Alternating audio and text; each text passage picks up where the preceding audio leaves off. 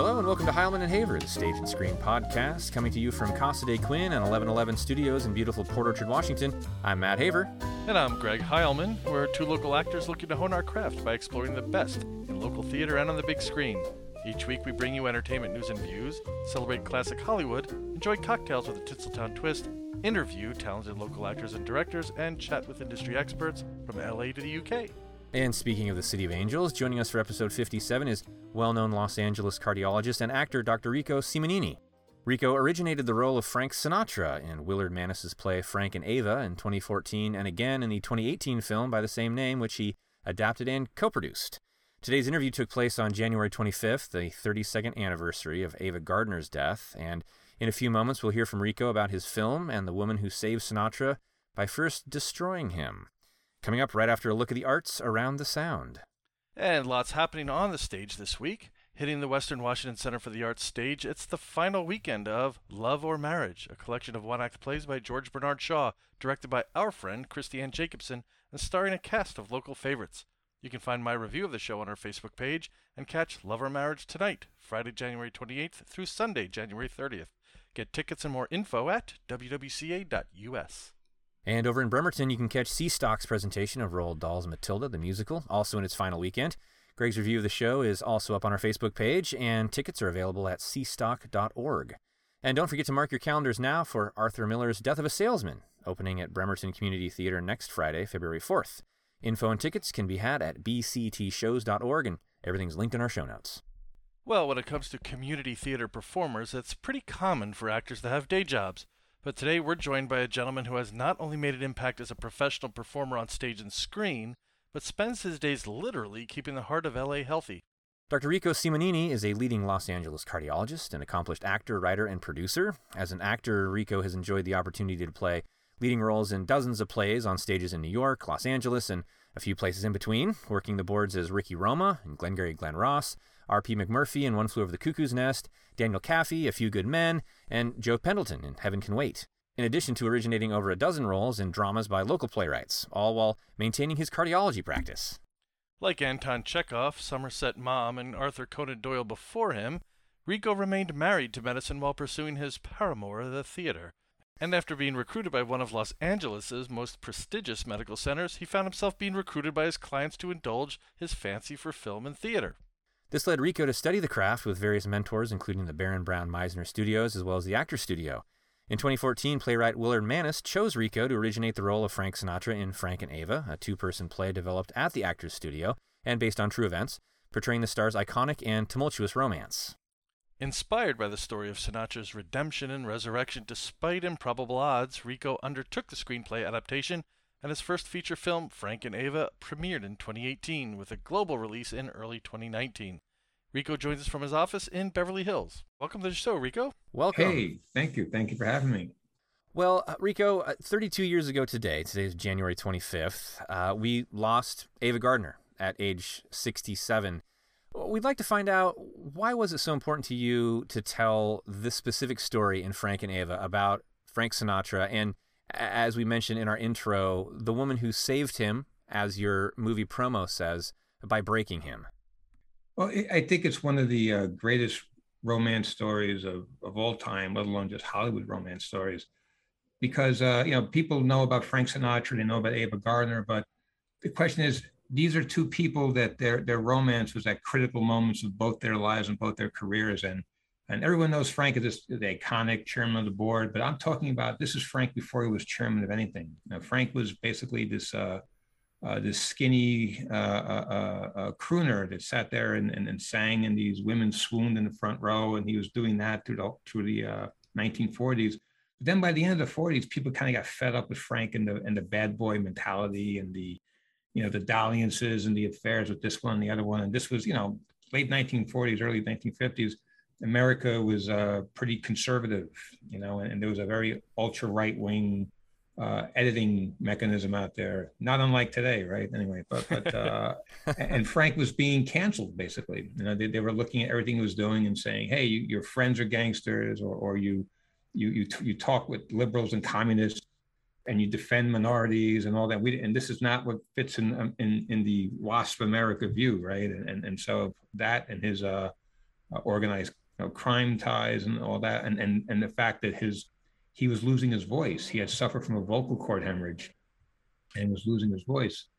And they were kind of getting ready to get rid of this guy, and he was being banished to something called television because at the time television was like like public radio. Like people people go there and and they go away. You know, here's a fate worse than death. Exactly, exactly.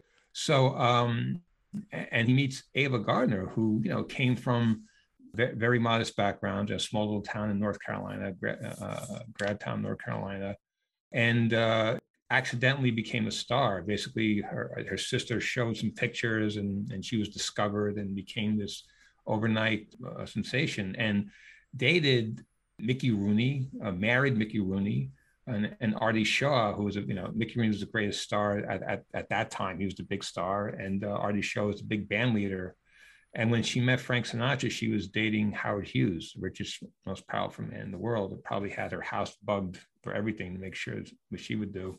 And she was one of those women that that should be celebrated because she was one of those women that was that uh, took her own power, you know. And and because you know, there's always was the stories of the the Hollywood casting couch and all that. And Ava kind of flipped that. Ava used her her ability and her power and maybe even her sexuality to kind of like keep people in line and, and get get gigs she wanted to get and get people to to, to, to listen to her and, and, and own that. There, there's a there's a lot of very strong women in Hollywood back then, like the Barbara Stanwycks, uh, uh, uh, uh Bette Davis, who basically you know they didn't take crap from anybody and they basically told the studio heads, hey, this is what I'm doing. If you don't like it, fire me or whatever. And you, if you fire me, I'll go work with somebody else and make you look bad. And, and these guys did, they did what they wanted to do. So she's a, she was a very powerful, strong woman, incredibly beautiful and, and, and in every way, conventional and non-conventional because everyone says she was like, she, she cussed like one of the boys, right? She hung out and, and everyone liked being around her. And here's Frank, you know, who basically had you say kind of had his way with people before her, right? Uh, he had all these women on the side and these affairs. And then he meets the one person that he can't conquer, you know, and she basically had his number. I mean, she was way younger than him, but she basically had him, you know, right where she wanted him. And, and, uh, and he had to have her. But, but here he was trying to get her attention or try to get, win her. And he was, his career was dying. He was being pushed out of Hollywood and he's trying to compete with Howard Hughes, who could buy her anything she wants, take her anywhere she wants, and, and, here he is, you know, barely having enough money to support the wife and the kids, and and all he really had was uh, the profession of his love, and uh, it was it was really an amazing relationship because he he needed her. There's something about her that's like every every guy meets that one person, every person meets that one person that has their number that they that they're going to die for. I always say, we always have there's a person all of our lives that'll make us stand on the on the on the on the roof of the on the top deck of the Eiffel Tower at midnight, looking over the edge and saying, "It's not worth it anymore because he or she is gone." And you have these feelings, and, and that was her. She was that person for him. He she pulled at him like nobody else did, and I think what what happened to Frank as a result of being with her is that she humbled him because he had gotten everything he wanted. He kind of was this kind of bad boy. I guess I don't want to say the Justin Bieber of his time because a little more I, I, think him a lot better than Justin Bieber, but you know, to give the, the millennial generation an idea, an example, he was that guy, did whatever he wanted, and people kind of like went with him. And suddenly all that kind of stopped. And here's this woman that he can't have. And, and he had to grow up. He had to, had to had to actually feel what it's like to to want something and not get it, and want something so bad that that, that you can't live without it. And you and, and and she was one of those things and being an actor, being a serious actor, and getting the role from here to eternity was the other one of those things. So, so the movie basically deals with those two wants. He wanted to play Maggio and from here to eternity because he knew it was change his life and turn him around, and he wanted Ava Gardner. He wanted to have her, and and for some some way, both pursuits weren't ex- weren't exactly compatible with each other. Let's put it that way, and and uh, and that's why it was such a, a unique relationship because she basically was the one that made him grow up if you listen to the Nancy Sinatra talk about about Frank, about the songs he recorded after Ava, there was definitely that that that palpable uh, gravitas and heartache in those songs, like those Nelson Riddle songs that came in the mid late fifties. Uh, yeah, like longing. Song, the longing, and that was Ava did that, And, and the same thing with his performances. You see, if you see him playing Maggio, or you see him in uh, Man, Man with the Golden Arm, the great film he did that he didn't win for. He should, probably should have won for that. Uh, you see, there's this vulnerable guy. You know, he wasn't just playing, "Hey, I'm this dancer guy, I get the girl." No, he's a guy who was broken. You know, and, and I think she helped him get there by, by basically grounding him. I mean, everybody needs to be kind of brought down. And that's what she kind of did for him. She kind of brought him down to reality, made him kind of, right, by having him not just be able to conquer her, you know, and that kind of, like I said, the, her breaking his heart, her bringing him down like that, kind of humbled him. And, and, and suddenly he had this place to come from uh, of, of a real sincere wanting and longing and, and, and pain and that pain stayed with him for probably uh, up and even up until she died because there were because Ava was a subject verboten around him. You can never talk about her around him because that was the one person that really hurt. And uh, and she always pulled tugged at his heartstrings. Even later on, when they were they weren't together anymore. Um, Ava had some problems with um, with George C. Scott and other people that she had dated. Really terrible experiences and frank you know was ready to go in there and you know dig, dig a ditch and, and and, and stick somebody in there if, if even harming or talking inappropriately to ava so yeah it sounds like you're describing a muse that that she was his muse and then all of a sudden that that's that part of his life is gone and it's just an empty uh, empty place yeah I, I would definitely say that she she definitely uh she it's like we all I don't know if you believe in this some, this kind of stuff, but there's frequencies. You know, we all have that person that kind of vibrates at that frequency with us, and we kind of they they they touch something, and they connect something, or they resonate something, or they evoke something that other people don't do. And then suddenly, when that person's gone, it's like you're it's like a niche you can't scratch anymore, or or, or a hunger that never gets never gets fed, and and that's kind of what happened. And I think all of us, you know, in, in life, it, it's great to live. It'd be great to live this Disney life where everything good, everything happens and is things happy at the end. But you know, life isn't like that. Life is about disappointments and and and and, and uh, and heartbreak and, and and things that don't work out. And in fact, it's the failures and disappointments that really make us more than the successes. And and Ava was that that love, and she was that special woman. And uh, and then probably they, they were probably more alike than they wanted to admit, you know, because she she didn't want to be conquered or owned by him, and she even says that in her biographies, you know, that she wasn't going to let him own her, but he always held that special part in her heart. Well, it can't have been easy playing someone of that stature, uh, one of the most well-known entertainers in history, and then equally on the other side, playing a woman who's described who's been described as the world's most beautiful animal.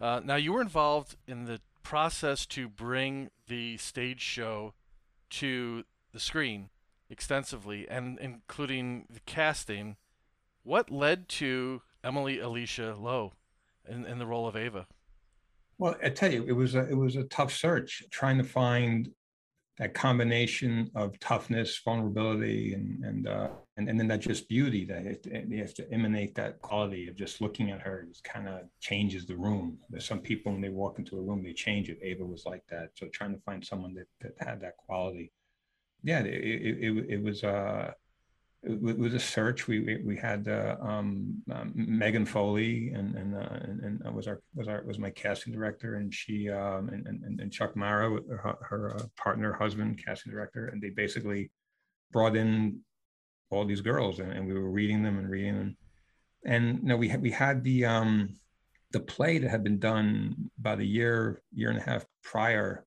So we had a sense from the play what we needed to get in, in for the for the for the film and uh, it, it was tough. And and the the the, the ironic part is um, there's, there's there's a movie I like.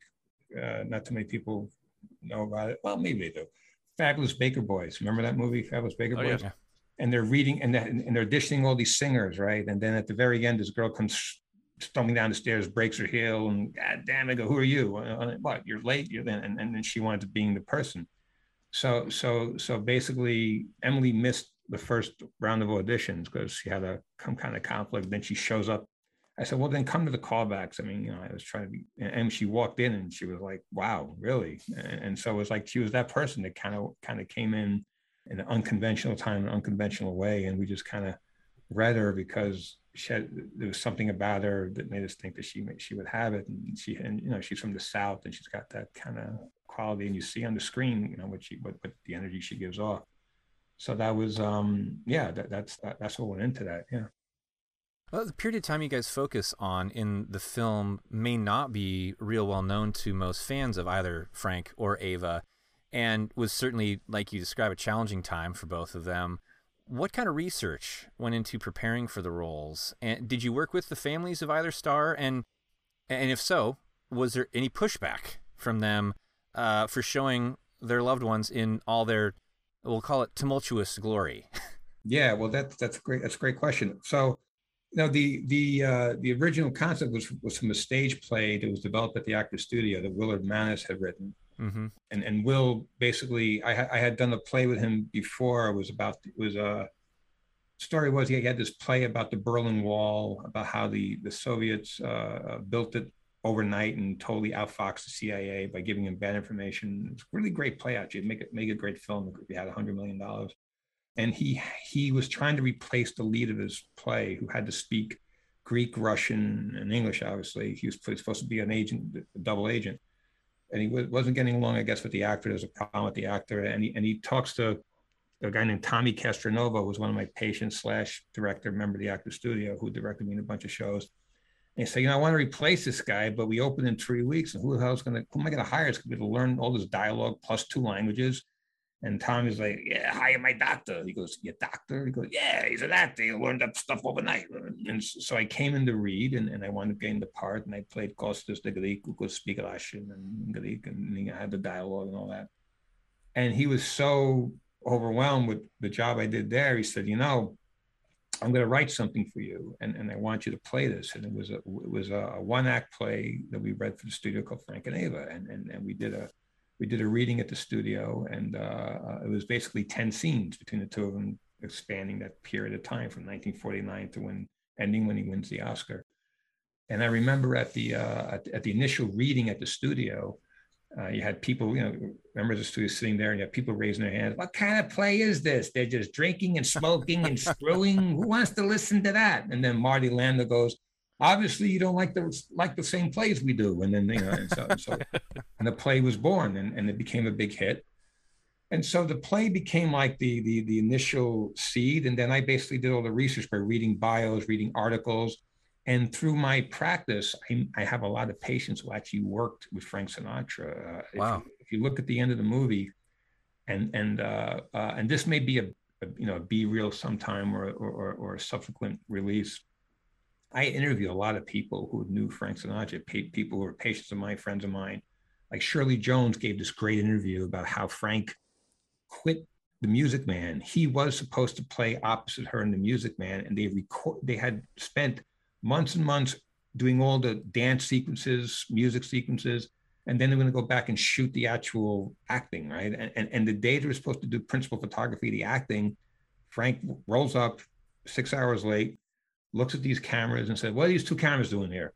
And they go, Well, Frank, this is the regular camera, and this is this thing called CinemaScope, this new thing we're using. We do one one way CinemaScope one way the other way. And Frank's like, I got paid to do one movie, not two. And he gets the uh. car, drives away, and quits. And they're saying, and she's like, How can you just quit the movie after we spent all this time recording and all that? How, how in the world could this happen? And she finds out that what really happened was that Ava was in Africa doing Mogambo and, and, and Clark Gable was there. And there was this rumors of this bullfighter that was taking side trips, that she was taking side trips to Spain. And Frank was on the phone with Ava. You know, if you imagine, imagine your worst cell phone service now. Imagine being on the phone from LA to Africa in 1952 or 1951, whatever that was and having and, and, and through through the bad watery staticky connection you have a fight with somebody and they say well I guess I'll just have to amuse myself here while you have fun with Shirley Jones and click, hang up and not call you back. So Frank quit the show, got on the plane, went to Africa, and sat on set to make sure that Ava wouldn't stray because he was so afraid of losing her while she was away. That's why he quit that show. So, so stories like that from people that knew him, people who dated him, people who lived with him, actors who auditioned for the part of Maggio and had met Frank. So, so, so a lot of information came from that and um, as far as the family, we we had we did reach out, and uh, um, you know, it, it wasn't exact. It was um, not not not the best uh, uh, response, uh, the play wasn't appreciated by the family. The the feedback I got was. Um, uh, Ava's too sympathetic. She was a homewrecker. Well, I mean, they're going to say that because that's what it was for them, right? And then, and then basically the best we got was, uh, we wish you luck with the project, but we're not going to contribute any music or anything like that. And, and mm. that's kind of where it was because it, it kind of because they actually the accuracy was pretty good because we, we we kept everything everything was pretty factual based on you know true stories and and and, and articles and bios and all that.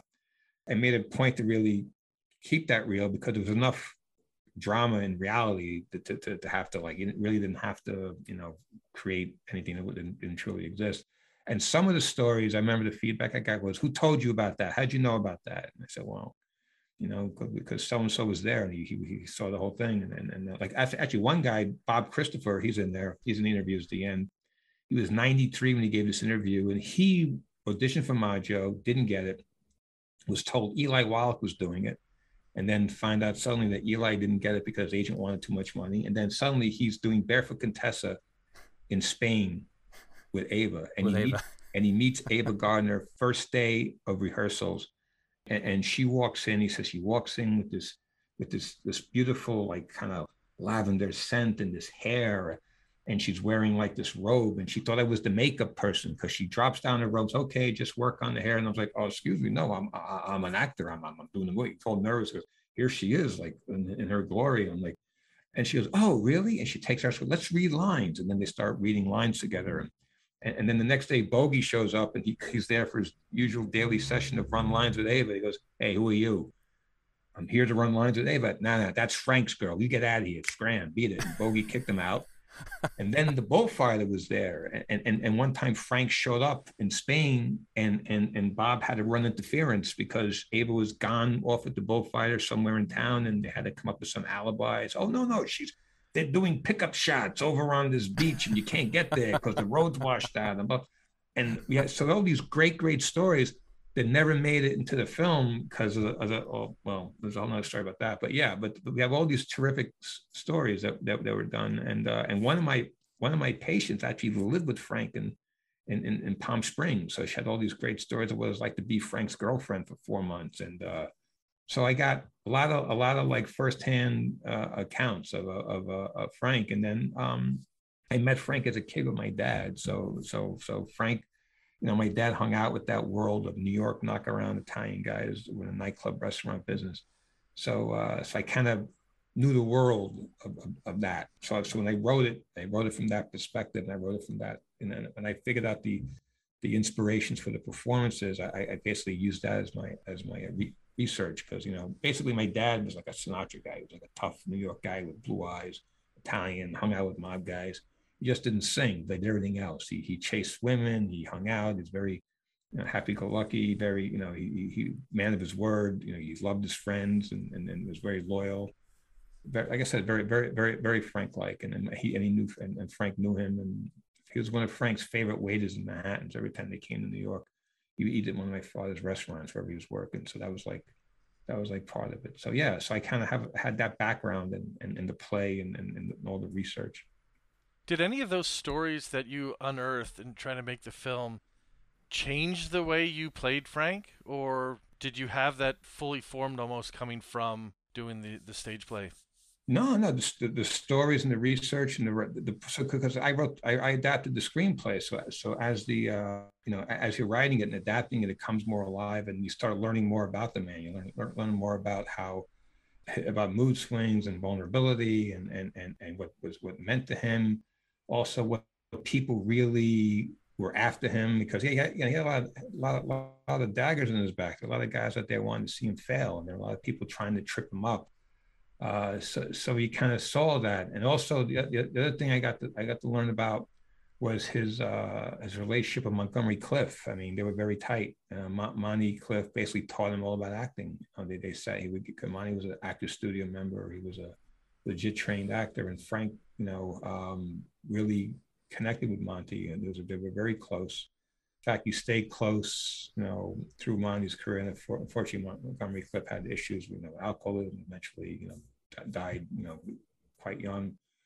Um, but uh, that kind of showed me uh, a, a, vulnerability about him and how his he was really you just showed he was loyal and what what, what was was important to him. So I kind of you kind of learned more about the depths that he would go to, and and and you, and you saw the heights, and you also saw, you know, it's it's like it's funny, like when when he one of my one of one of my well, there's a lot of favorite scenes, but one of my favorite one one favorite scenes the one with Monty Clift in Hawaii, where they're sitting there and they're drunk, and he's trying to uh, uh, uh get over Ava, and Monty's trying to like you know, encourage him and saying, "Listen, use this and use this pain in your acting."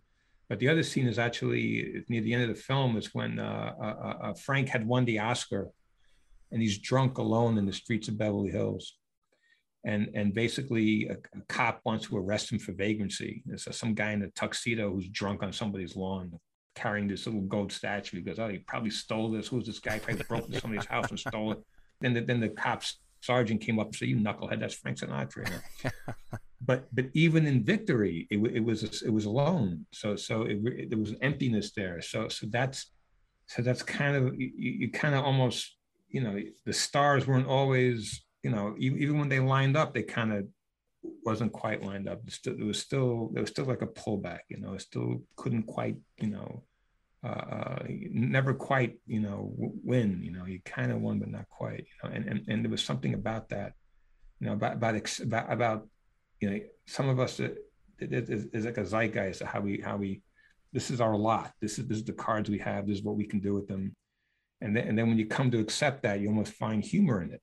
You know, it's like, oh, of course, of course I'm going to be alone and not win the Oscar. Of course she's not Ava's not going to be here. But but you know, you hope that's not the case, but of course. And I think that's kind of what led to Frank, you know, eventually forming his own record label, and and and, and you know, he became kind of a, a, a, almost like a mafia don the way he ran things. Because why? Because coming up, everybody didn't really look out for him, you know, and he had to like kind of find it on his own. So so then when he finally made it on his own, you know, he he was very loyal to people who were loyal to him.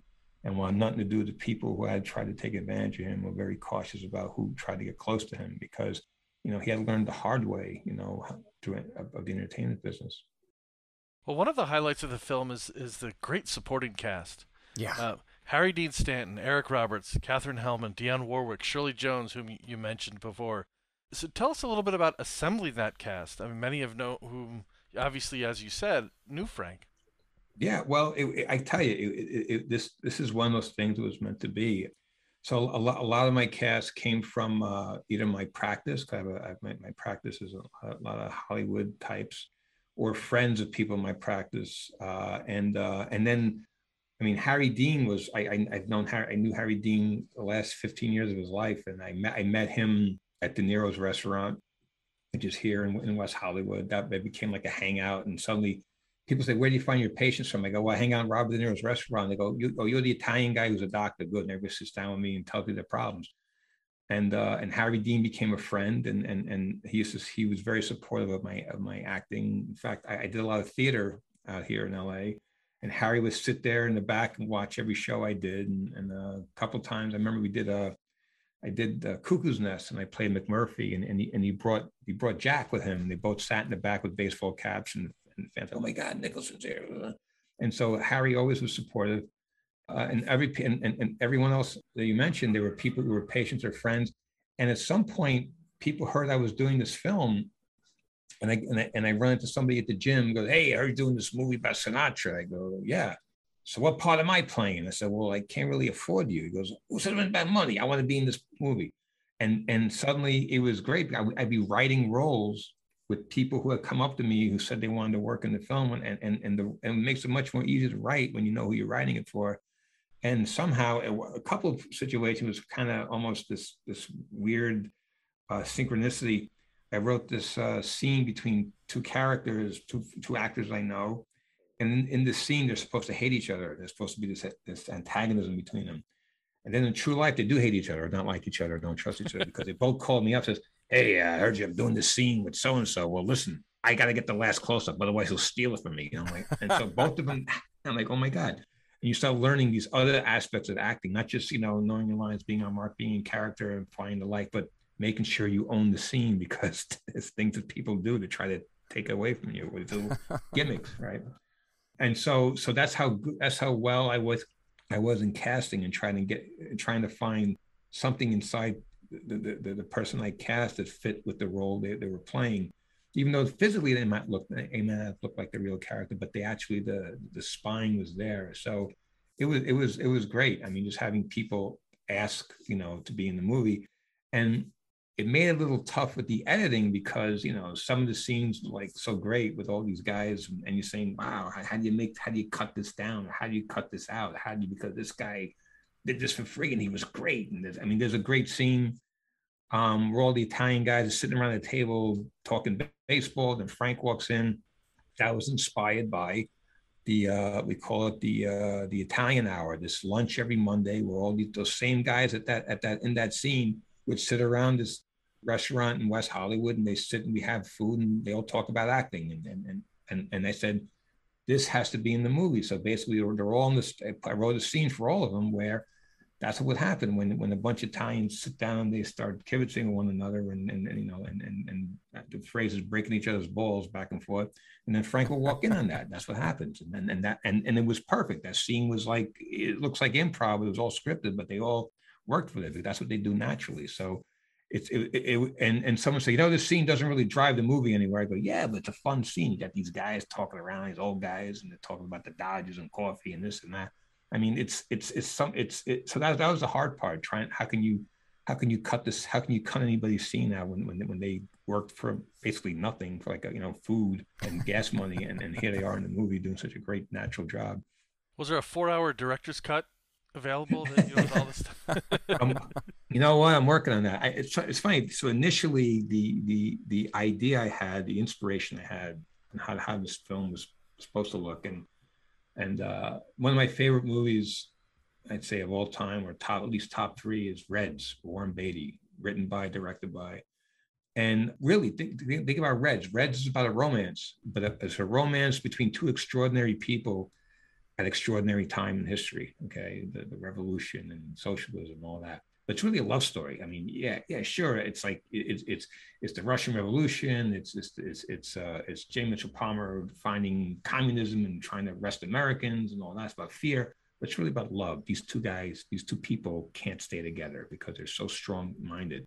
And so I thought Frank and Ava was like that kind of a story.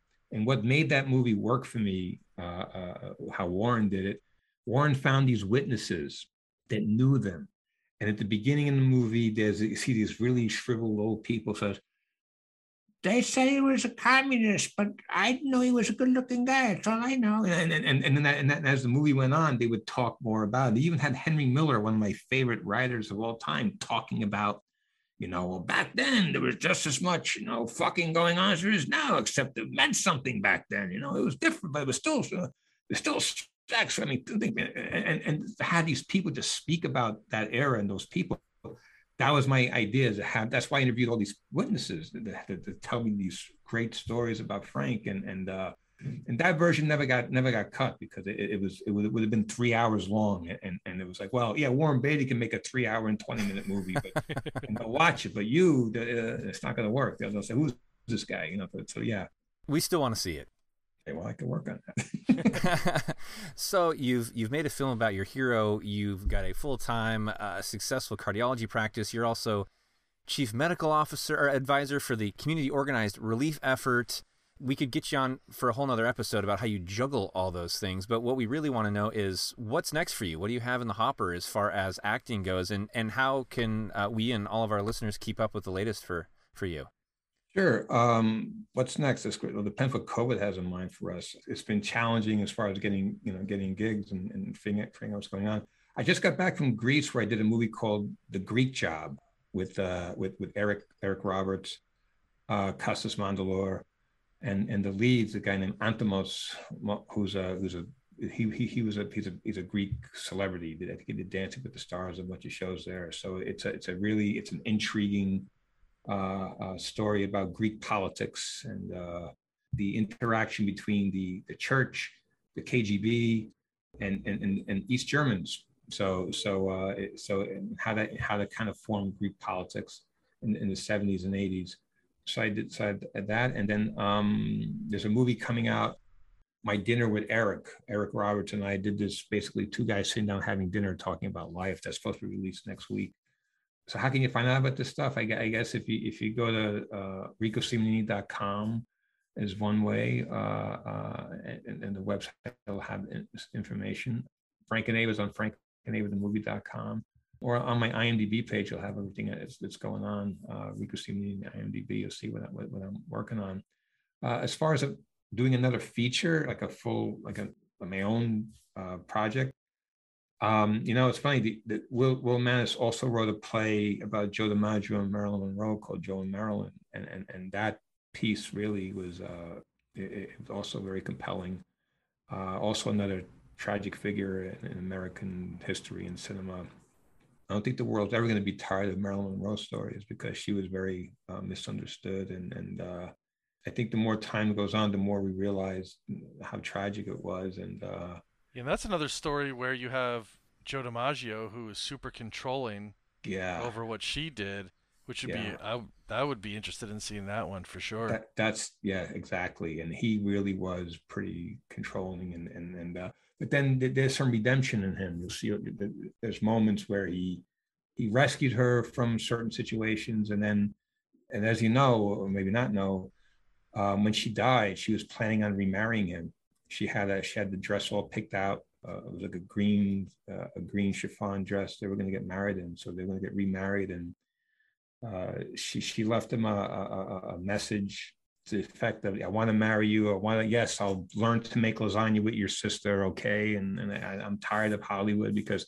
It had been it had gotten dangerous for her, and not to give too much away. Uh, uh, um, so it was um, sad. You know, he he was really hoping to to marry her and, and take her away from all this, and then she died.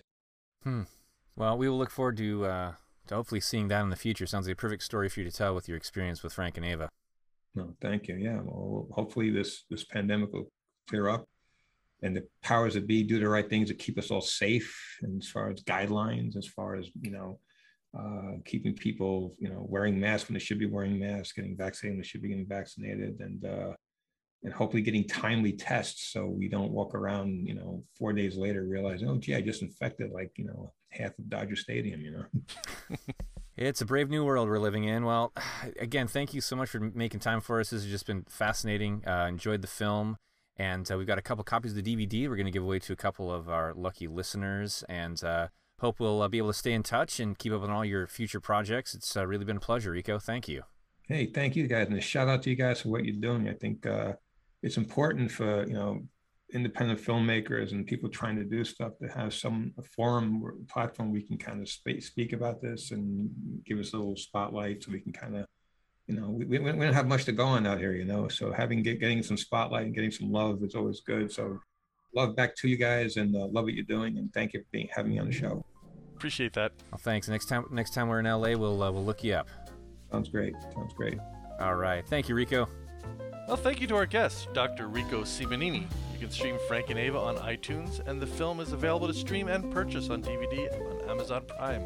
Visit frankandavathemovie.com for more info on the film and keep up with Rico at ricosimonini.com. If you enjoyed this week's show, please make sure to follow us and share the podcast with a friend or two. Tell them to find us at heilmanandhaver.com and tune in on Apple Podcasts, Amazon Audible, iHeartRadio, Spotify, and Pandora. And you can keep up with all of our latest on Facebook, Twitter, and Instagram, and check out special segments like Get to Know a Theater and In the Mix on YouTube. Happy New Year, and as always, thank you for supporting local theater and for joining us on Heilman and Haver.